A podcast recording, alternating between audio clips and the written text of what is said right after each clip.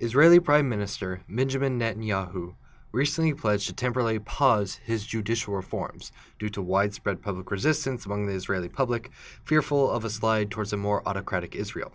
Which brings us to the question of how we got here and what may happen next.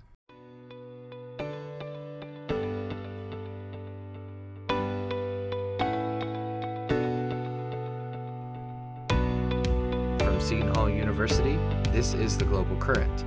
I'm your host, Drew Starbuck. With me today are two fellow Seton Hall students. Covering the domestic situation today, our analyst today is David Holtzman. Hi, David. Hi, Drew. How are you? I'm good. How are you? Good to be here. Yeah. And focusing on the international aspect today is Trisha Baillon. Hi, Drew. Hi, Trisha. How are you doing today? Pretty good, thanks. Thank you for coming on the show. Now, I- I just want to get some background information on Israel, guys, before we get into what these judicial reforms actually entail for Israel's government and for the Israeli public at large. So I'll come to you, David, as our domestic analyst. How is Israel's government constructed? So, Israel's government is composed of three branches, which are really two. There's the Supreme Court, as there is a Supreme Court in America, and there is the Knesset, which fulfills the role of the legislative branch in passing legislation, and then there is the Prime Minister, who is elected as a function of the Knesset. On a usual election cycle, elections for the Knesset occur every four years. Voters mm-hmm. cast ballots for parties, not individual candidates, and each party is given a share of the 120 seat legislative body, which is proportional to the amount of votes it received in the election. As no single party has ever won an outright majority in the Knesset, legislation is passed through coalitions.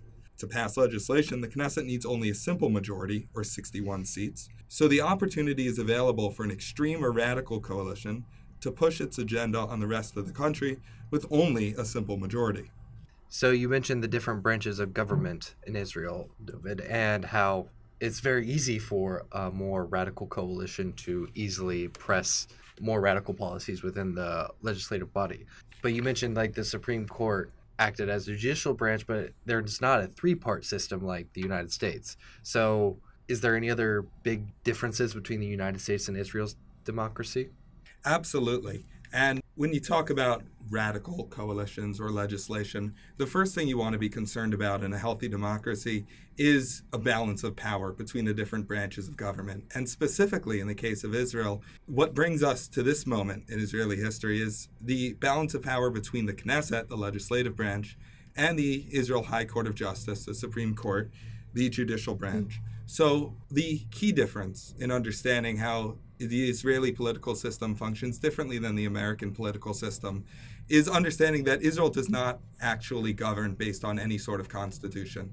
When Israel was founded in 1948, its Declaration of Independence called for the rapid drafting of a constitution that would determine the structures and functions of those structures in government.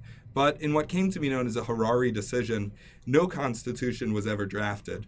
Instead, piecemeal bits of legislation called basic laws have been passed, 14 of them over the years from 1948 until now, that slowly over time have come to form not a constitution in essence, but a constitution in effect. So, with this lack of a constitution, how important is the Supreme Court within Israel compared to, the, say, the United States' system, which actually has a set constitution by which they dedicate their rulings to, judge their rulings on? So, in American history, there's the famous case of Marbury versus Madison in 1803, because one important function of the American judiciary, which was never actually granted to the justice system, was the right of judicial review, the right of the court system to take a law that was passed by the legislative branch and say, this law violates our Constitution and this law is therefore invalid. So in Israel, a similar case to Marbury versus Madison occurred in the 1990s, and the case was United Mizrahi Bank versus Migdal Cooperative Village. And this case came after the Knesset passed two more basic laws the basic law of human dignity and liberty, and the basic law of freedom of occupation. And after the passing of these two laws, the Israel Chief Justice of the Supreme Court declared, in effect, that these two laws gave the Israel Supreme Court the right of judicial review, especially when it comes to legislation that violates human rights. So, this was a landmark decision with Israel, kind of set the stage for basically a more balance of power between the two two branches of government. That's exactly the case, is that the Knesset would pass laws and they would be filtered through the Supreme Court, which would determine, with a special focus on if any laws were violating the human rights of Israelis, of Palestinians, of, of foreigners, of anyone really. And this broadness of what violates human rights led to a bit of a blowback from the right, which we will come to. Yeah, before we come to that, David, thank you for that very good summary of Israel's government structure. I kept drawing back to the comparison of between the United States and Israel because I do think the American-Israeli relationship is very important when we come to this topic of what is really going on in Israel. So, as our international analyst, Trisha, how would you describe the history of the American-Israeli relationship? So the history is very long and complex, um, seeing as Israel, Israel and the U.S. have a long history of cooperations, as the United States was the first country to recognize Israel as a state back in its foundation in 1948. And because of the shared values of democracy and security, Israel has been considered a major non NATO ally with the United States since then. So, keeping Israel as an ally has been long in the interest of the United States, as their democratic nature allows for cooperation, and their proximity to other Middle Eastern countries has presented the U.S. with opportunities to gain intelligence regarding terrorism, nuclear proliferation, and general Middle Eastern politics. As well as the security and political interests, economic interests have also been a foundation of the Israel United States alliance. As Israel and the U.S. have had a free trade agreement since 1985, facilitating economic interdependence as the U.S. is Israel's largest trade partner, and both are heavily involved in manufacturing investment in both countries. So it's a very close knit relationship over the past few years. Yeah. And what about more recent developments in this relationship over the past couple of administrations? The most notable one was with former President Trump's administration. The former president had a close relationship with Prime Minister Netanyahu during the time in which their terms overlapped, as Trump was able to support the right wing agenda Netanyahu had at the time, which we can see has continued today as he enters his third term. During the Trump administration, the U.S. was pulled out of the previously brokered nuclear deal with Iran, which was not supported by Netanyahu at the time, as he felt like it would not limit Iranian nuclear development, which was a major concern for Israel, as Iran had been a prime adversary at that time, therefore earning Trump the favor of the prime minister. Another major aspect of the Israeli U.S. relations during Trump's term was the announcement that the United States would support Israeli settlements in the West Bank, an area the Palestinian Authority claimed to be part of their territory, which resulted in elevated tensions between Palestinians and Israelis and was seen as a dramatic change that had previously considered the settlements illegal. An additional aspect of this was the Trump administration moved the U.S. Embassy from Tel Aviv to Jerusalem. And this was a major point of contention because it declared the holy site of Jerusalem as a political site as well, which mm-hmm. showed them siding more with Israel than Palestine in the time of conflict. And Jerusalem also holds important within Islam as a, the third holiest site within mm-hmm. that religion after Mecca and Medina. You mentioned the close relationship between the Trump administration, especially the friendship between Trump and Prime Minister Netanyahu. How has that changed under the Biden administration? So the Biden administration, from the very beginning, Netanyahu made it no secret that he was particularly fond of the Biden administration, as he openly backed Donald Trump during the 2020 election, most likely hoping for a continuation of their previous partnership, which would allow Netanyahu the space to pursue right-wing policies and actions without receiving pushback from one of their closest allies, the U.S. And then, as the protests and judicial reform has come out of Israel, the Biden administration has responded remarkably quickly to this mission, which manifested in a warning from President Biden that Netanyahu, quote, cannot continue down this road, end quote, as well as a denial from the president that he would invite Netanyahu to the White House, making it abundantly clear that the U.S. wants to push back against the prime minister's actions. Yep. Do you think, Trisha, as our international analyst, of we're going to get into the more specifics of you mentioned the more right wing policies or government within Israel, how that plays into effect the United States, both as there's been more growing criticism of Israel within American politics, especially on the left.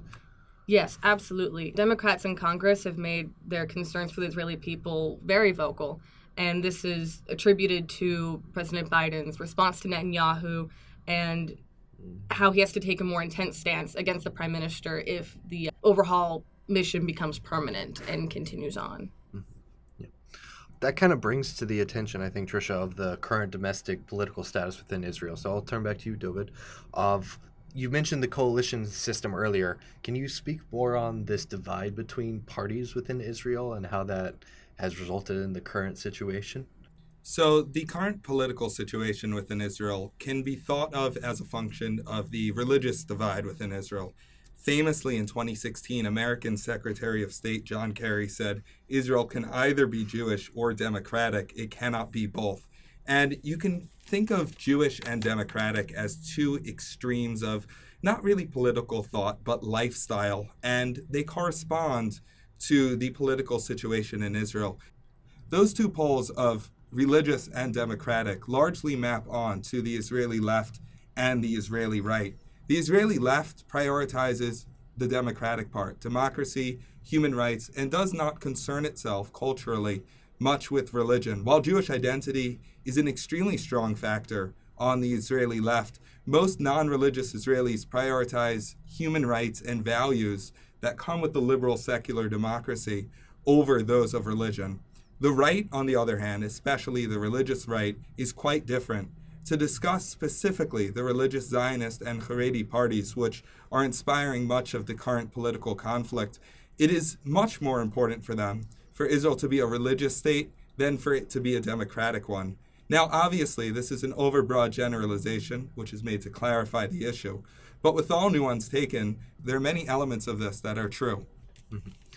One thing that I think is important to know for our listeners is the magnitude of elections within the past few years of when building a coalition system in a government system like Israel, you have to assemble a winning coalition to be able to pass legislation.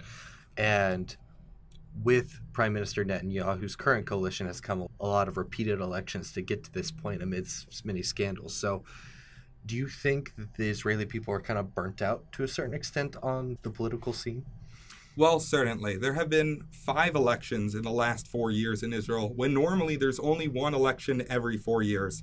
And Benjamin Netanyahu managed to hold on to a coalition in four out of five of these elections, including the most recent one. But in his first three coalitions, each time they managed to fall apart within a year or a few months of an election. So after five rounds of elections, Netanyahu's coalition has largely had enough, and with a relatively stable 64 seat majority in the Knesset, his coalition has moved to promote legislation that would, you can say, enhance the power of his coalition, even if it serves multiple agendas all at the same time. Hmm. Not wanting to lose power and get into another election when there have been so many recently. You mentioned Netanyahu's success in organizing winning coalitions in the past, what is the difference within the composition of this coalition compared to the previous ones? So, when forming a majority coalition after the November 2022 election, Netanyahu was forced to include within this coalition members of the rather more ultranationalist, right type religious Zionist party, including famously Itamar Ben Gvir, who he named National Security Minister. Do you want to go any more into Itamar Ben Gvir, David, on like the specifics of why he's been considered by many a controversial figure within Israeli politics? Certainly. Itamar Ben Gvir, it's no exaggeration to call him an extremist. He's an unabashed Kahanist. He hangs in his home, at least until the year 2020, a photo of Baruch Goldstein, who killed 29 Muslims at the Tomb of the Patriarchs in 1994. Ben Gvir has been indicted at least 53 times and has been convicted on eight of those charges.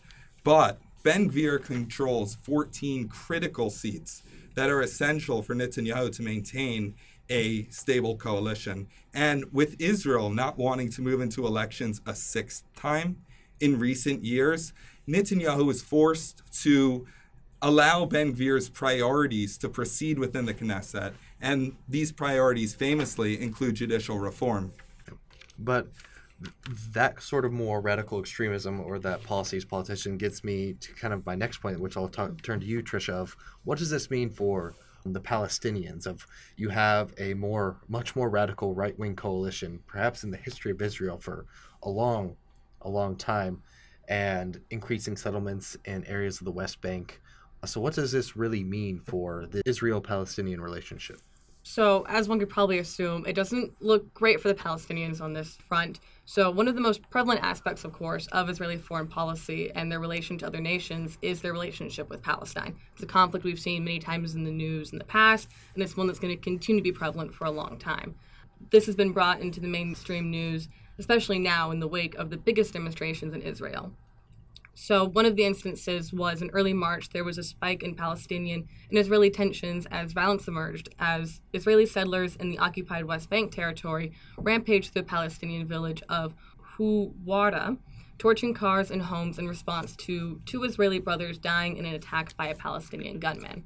In the wake of these incidents, Bezalel Smotrich, the head of the pro-settler party within Netanyahu's coalition, declared that, quote, Huwara needs to be erased, unquote, and that it is a, quote, hostile village that has become a terrorist outpost, end quote, that poses a threat to the Israeli settlers in the area.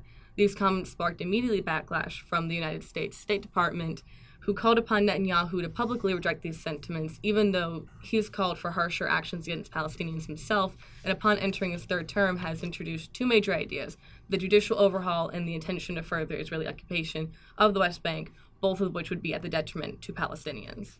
Mm-hmm. And so you mentioned the Palestinians' fear of like the Israeli government support for settlers. What are their what is their perspective on ju- these judicial reforms being posed at the moment? Their view on this essentially is one of it's it's a very interesting one which is it shows the distinct lack of Palestinian citizens in Israel participating in the protests, um, especially now since they're more at risk because of the court overhauls are carried out. So this is kind of an interesting question as to why they're not protesting. Why aren't they trying to make their voices heard? And because of the system of checks and balances would be damaged, minorities the government has already had hostility towards, in this case, predominantly the Islamic Palestinian community, would have less protection as judicial review would not yet be able to vet out unjust laws from being passed. So, despite the risk posed here, many Palestinians are sitting out because they feel as though the demonstrations are too narrowly focused on the overhaul to include them in the issues they feel that need to be addressed, such as the Israeli occupation in the West Bank, the oppression experienced at the hands of the government, and the general racism towards Palestinians in Israel. Amal Orabi, a Palestinian Israeli lawyer and activist, states, quote, Where were you? Where were you during our struggle? End quote in regards to the fervor at which Israeli citizens have been protesting the court overhaul when the courts have been unfairly biased against Palestinians for the past 55 years. So essentially, we see a distinct lack of Palestinian voices within the demonstrations we see right now because they already see this system as being biased against them. And the protests are strictly for the overhaul and aren't really helping the pa- Palestinians in any way like directly. They see it as you were absent for some of our other issues, so why should we support you on this? Not going to make much of a difference in the long run because the system is already biased against them. This is a very unique viewpoint on the court overhaul because, from their perspective, the courts were, like I said, corrupt and biased long before Netanyahu introduced his intentions for them. But at that point, it wasn't a concern for the general Israeli public because they were still protected.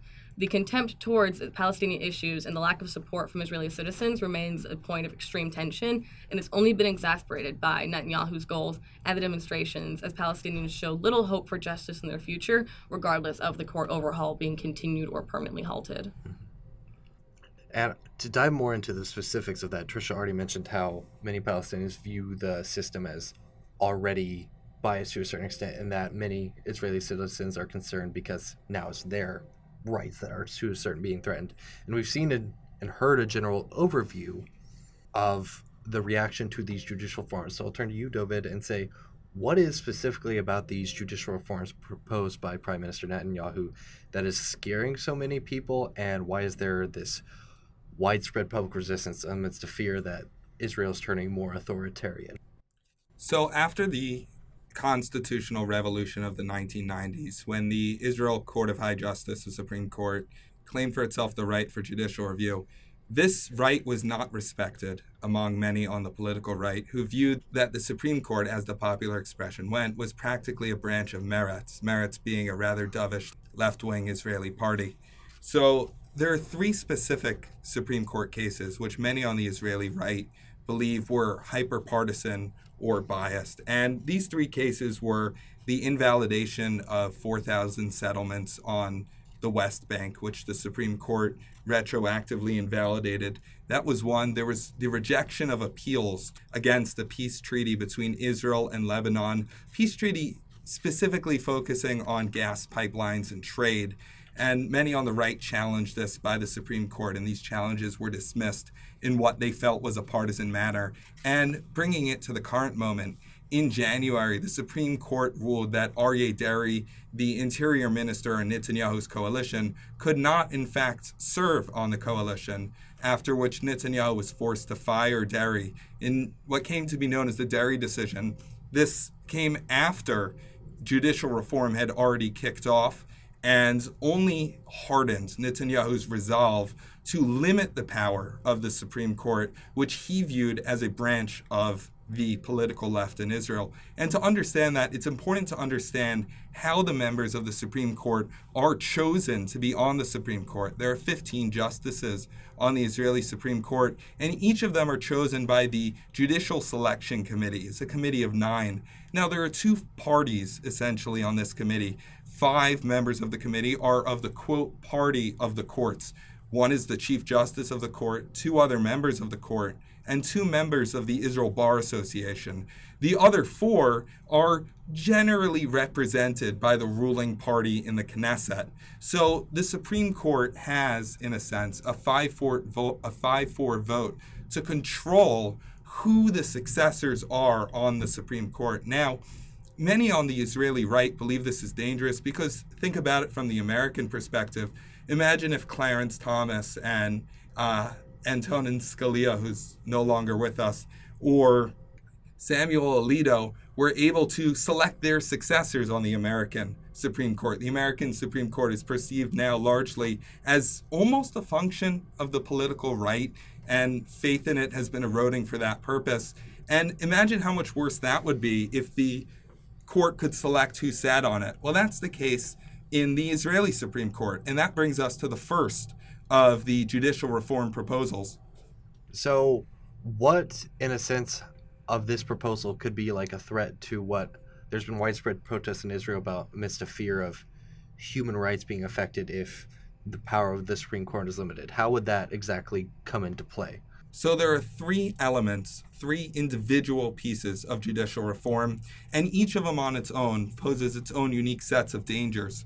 The first is an alteration to the Judicial Selection Committee that controls who the next justices of the Supreme Court are. Whereas now there's a 5 4 party majority, so to speak, in favor of the court. This would move that majority to be in favor of the ruling coalition of the Knesset, so that the ruling coalition would be able to, without any check, decide who is on the Supreme Court. Now, naturally, and especially as Israel demographically has been moving more and more to the right over years and over decades, the left is concerned that with a rightward move, minority rights and rights of left wing and secular and non religious, and as you mentioned, Palestinian, Trish, uh, could be subject to the whims of an Israeli Knesset majority on the right that is not looking like it's going to go away soon, anytime in the next 20 years. The second element of judicial reform is that the Israel Court of High Justice would not be able to overturn basic laws. And judicial reform would be eliminated for laws that the Knesset passes that have that basic status, that they're essentially constitutional. And the third one, the most controversial one, came to be known as the override clause. The override clause says that the Knesset would be able to overturn any decision the Supreme Court makes with a simple 61 seat majority, specifically as it relates to politics and the court's role in protecting human rights across Israel. Many from all sides of the political spectrum in Israel and abroad fear that this would limit any constitutional role the Israeli court system would have. Well, thank you for that summary. That sort of more radical, unchecked power of over the executive branch, the legislative branch, over the judicial branch. When you mentioned David, there's always been this concern in Israel of balance of power between the different branches of government. Part of the reason I imagine there's been widespread protests. Since we've kind of covered a lot of different areas of the topic, I want to get some final thoughts from you both. Um, I think I'll come to you first, Trisha, for our, one of our final questions of what do you think the repercussions of this will be as there's been a temporary halt of these reforms by Prime Minister Netanyahu, but he's indicated a desire to carry them out anyway within the future. So, what do you think the repercussions of this will be, and what do you expect from the future at the current moment? So, if he continues on with his mission in the uh, court overhaul, I think some of the repercussions, as David was discussing earlier, will really come into play when it comes to the human rights within Israel, with the left wing Israelis as well as the Palestinians seeing a bigger mode of oppression through the court system as another avenue to press Palestinian voices and other things like that. And I think another thing we'll need to be paying attention to is how this puts tensions on the US's relations with Israel. As a major democracy in the world who values human rights, freedom, democratic institutions, obviously this goes against some of our main values even though it is one of our biggest allies and we have many interests in the area, it's going to put a lot of pressure on the presidential administration to respond aptly and make sure that we can't keep supporting them if they're doing these things, but we need to be able to keep our interests aligned with theirs as well. So it definitely creates this tension, I think, that we'll have to see in the future. David? I think it's possible to discuss the ramifications of judicial reform from three different perspectives. The first is the exacerbation of the religious divide between the Israeli right and the Israeli left. This is a demographic trend that's expected to continue over decades, and it will be interesting to see how that affects the political situation. The second is in terms of national security. While Netanyahu restored Defense Minister Yoav Gallant to the defense minister post after firing him, how judicial reform affects the appearances of the army as being maybe a partisan institution has significant implications for Israel's national security status and the mandatory draft and the perception of how that itself could be partisan. And finally, Israel is scheduled to pick up judicial reform again on April 30th after the Passover break. And when this comes back before the Knesset, it will be a game of chicken between Netanyahu's coalition and Knesset and the mass demonstrations of hundreds of thousands of people in the streets of Tel Aviv and across the country to see who will back down because no side wants to. This has been a great discussion. David, Trisha, thank you so much for joining us. Thank you for having us. It's been a pleasure, Drew. Joining me now to round out some of the headlines this week is our news briefer, Eric Bunce. Hey, Eric. Hey, Drew. So, what headlines do you have for us this week? So, I have U.S. acknowledges botched evacuation in Afghanistan. French President Macron urges China to negotiate with Russia, and Lebanese militias fire a large missile barrage into Israel. Some important stories to cover then. Let's start off with the story of the Afghanistan evacuation. Okay, so government officials have acknowledged last Thursday that evacuations should have been begun earlier during the U.S. pullout of Afghanistan in 2021. This admittance was tucked away in a review document commissioned by the Biden administration following the withdrawal. While President Biden originally defended his handling of the evacuation, an ISIS bombing that killed 170 civilians and 13 U.S. personnel quickly soured public opinion. According to the administration, official policy has changed to prioritize earlier evacuations when faced with a degrading security situation. A startling revelation, and one that almost demands further questioning. Mm-hmm. And you mentioned ongoing negotiations between China and France? Yeah, so French President Emmanuel Macron visited China last week to meet with Chinese leader Xi Jinping. Macron was joined by EU Commission Chief Ursula von der Leyen in asking the Chinese leader to bring Russia to the negotiating table. The meeting was described by French officials as frank and friendly. Having met with Russian President Vladimir Putin just weeks before the invasion, Macron has now met with all major players in the war and hopes to position himself as an international peace broker. A development to keep an eye on for sure. And our final story? Yes. So, Lebanese militias have fired a heavy barrage of missiles into northern Israel last Thursday in one of the largest escalations between the two countries for years. The attack, which Israeli officials blamed on the Palestinian militias in Lebanon, appears to be in retaliation for a police raid on a mosque in Jerusalem the day before. All this comes in the middle of the holy periods of Ramadan, Passover, and Easter. Representing all three Abrahamic faiths. The attack appears to be the largest since Israel and Hezbollah fought a full-scale war in 2006. Thank you very much for coming on, Eric. It's good to be back on. Now that is all the time we have for today. Be sure to follow the Global Current on Instagram and LinkedIn for updates on upcoming shows. The show would not have been possible without our dedicated crew, executive producer Jasmine DeLeon, associate producers Eric Bunce, Kasia Kostraba, technical producers Andrew Raccuglia, Juliana Mori, and Bobby Kile, and of course your host Drew Starbuck. The Global Current is brought to you by Seton Hall University. As always, keep it current with us and catch us on the waves every Sunday at 8:30 a.m. on 89.5 FM WSOU. Until next time, thank you.